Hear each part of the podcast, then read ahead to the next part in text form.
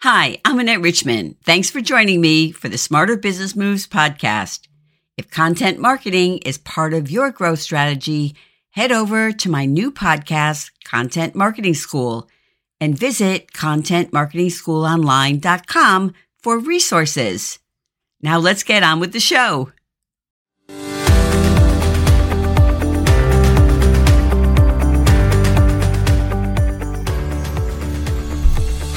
Welcome to the Smarter Career Moves podcast. I'm Annette Richmond, executive resume writer and principal of Career Intelligence Resume Writing and Career Services.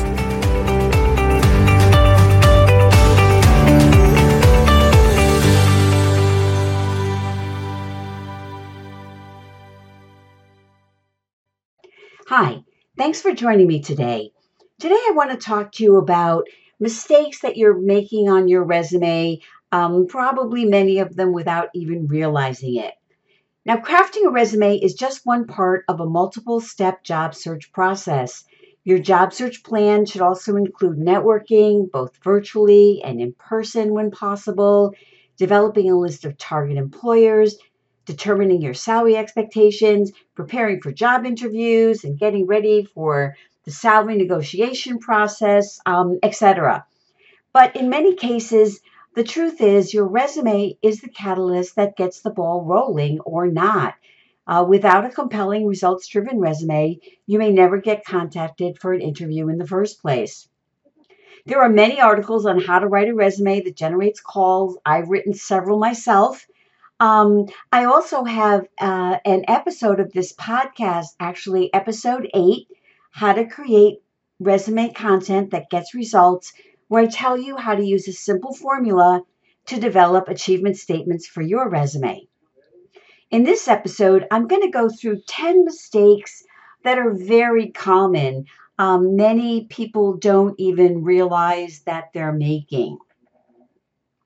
So the first one is don't lie. Now, resumes are no longer employment histories. Today, a resume should be a marketing document, you know, selling you your best self to employers. However, being dishonest is never okay. Even the smallest lies, things you might consider to be an exaggeration, can come back to haunt you. For example, stating that you have an MBA when you really have an MA may take you out of the running. Saying you have a degree when you don't will most definitely get you cut. So, you know, just don't lie. Even if you pass through the job interview stage and are able to get an offer, when the mm-hmm. company does a background check on you, if dis- discrepancies pop up, they may in fact rescind the offer. The second thing is don't provide a bunch of personal information, really no personal information. Stick to the facts that are relevant to the job, your target position. The fact that you like to play volleyball or, you know, you're an avid salsa dancer, and yes, I've seen that on resumes, um, isn't relative, relevant to your job search. Exceptions might be if you're a salesperson um, or a, a senior level executive who does a lot of business on the golf course um, that might be worth mentioning. If you are someone um, who is trying to move forward in your career but doesn't really have a lot of leadership um, experience, a volunteer activity or maybe a paid position but not relevant to your current role. For example, I worked with a client many years ago and he was trying to move up at his company, move to a higher position. And one of the things that he did outside of his normal day job was being a scuba diver instructor.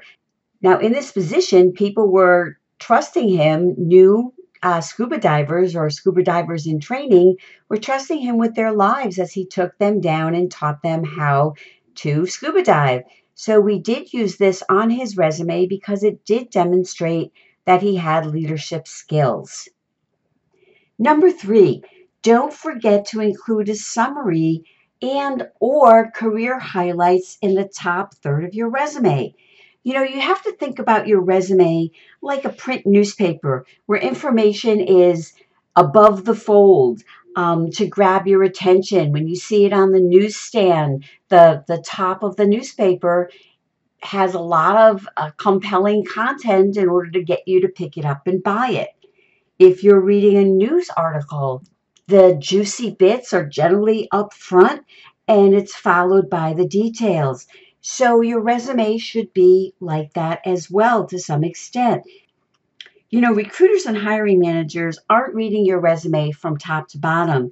They spend a few minutes scanning it first, which is why it's essential to make your most compelling information easy to find. Number four, don't write only in paragraph form or only in bullets. Use a combination. Neither a series of dense paragraphs or a long list of bullets will make your res- resume either appealing to look at. On the other hand, a short paragraph or two, which gives an overview of what you do day to day under each position, followed by a few bulleted accomplishments, make your resume both attractive and easy to scan. You always want to have white space, a lot of white space. You know, think of your resume also as a funnel with most of the information about your current or most recent position, and then um, a little bit less on the subsequent roles. Number five, don't focus on things that you don't want to do in your target position.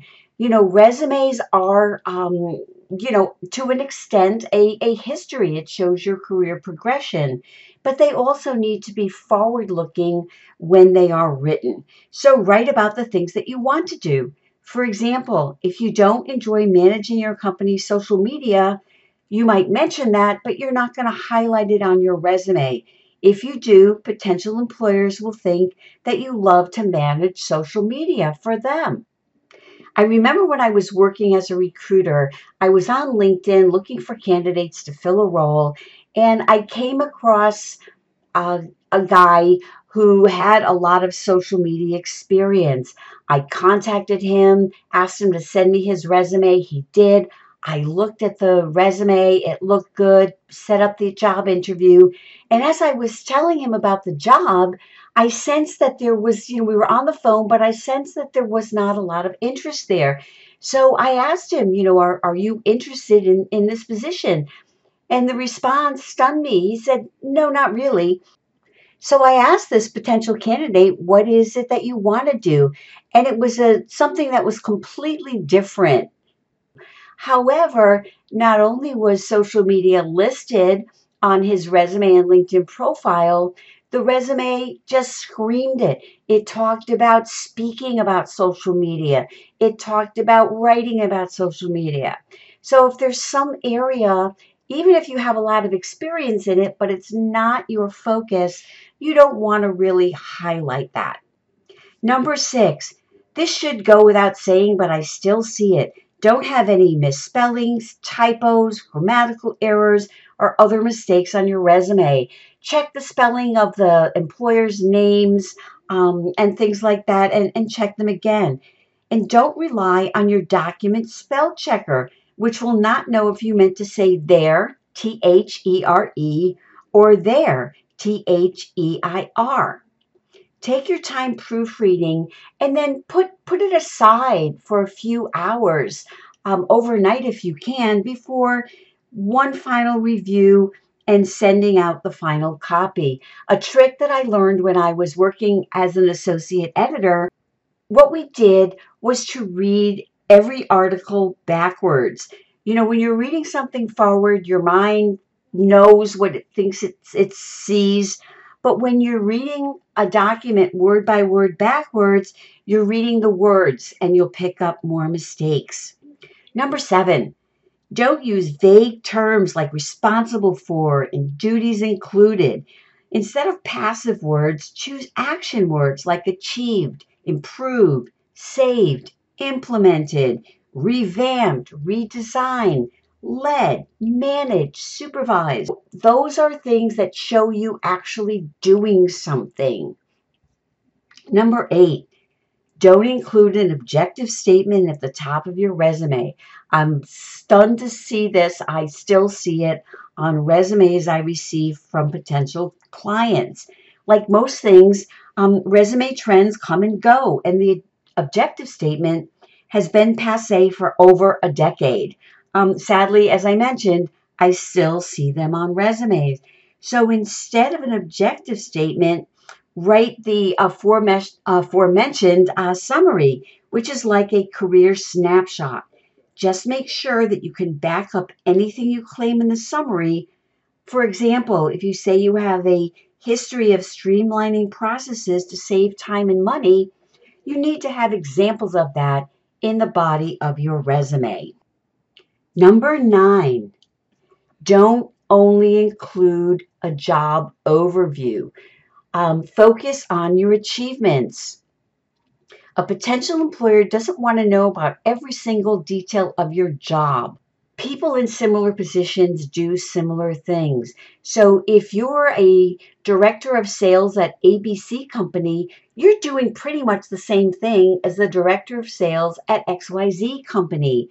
It's the achievements that really make you stand out from other candidates who are vying for the same position.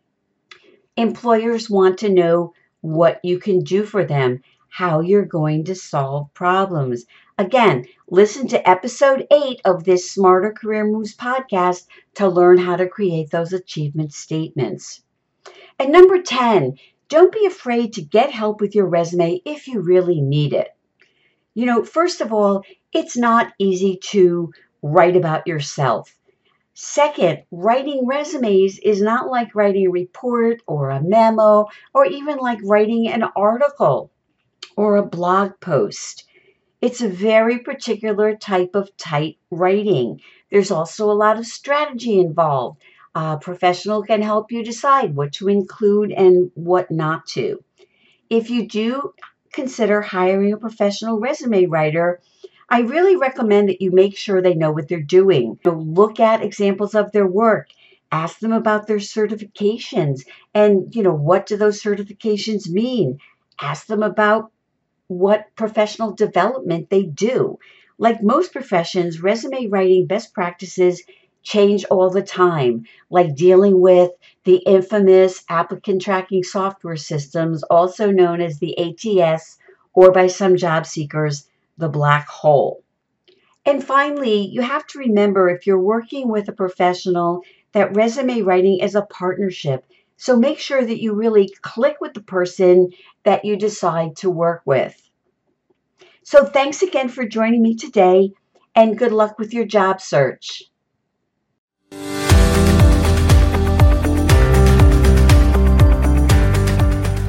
Thank you for joining us for the Smarter Career Moves podcast. We hope you enjoyed today's show. If you did, please subscribe. Thank you.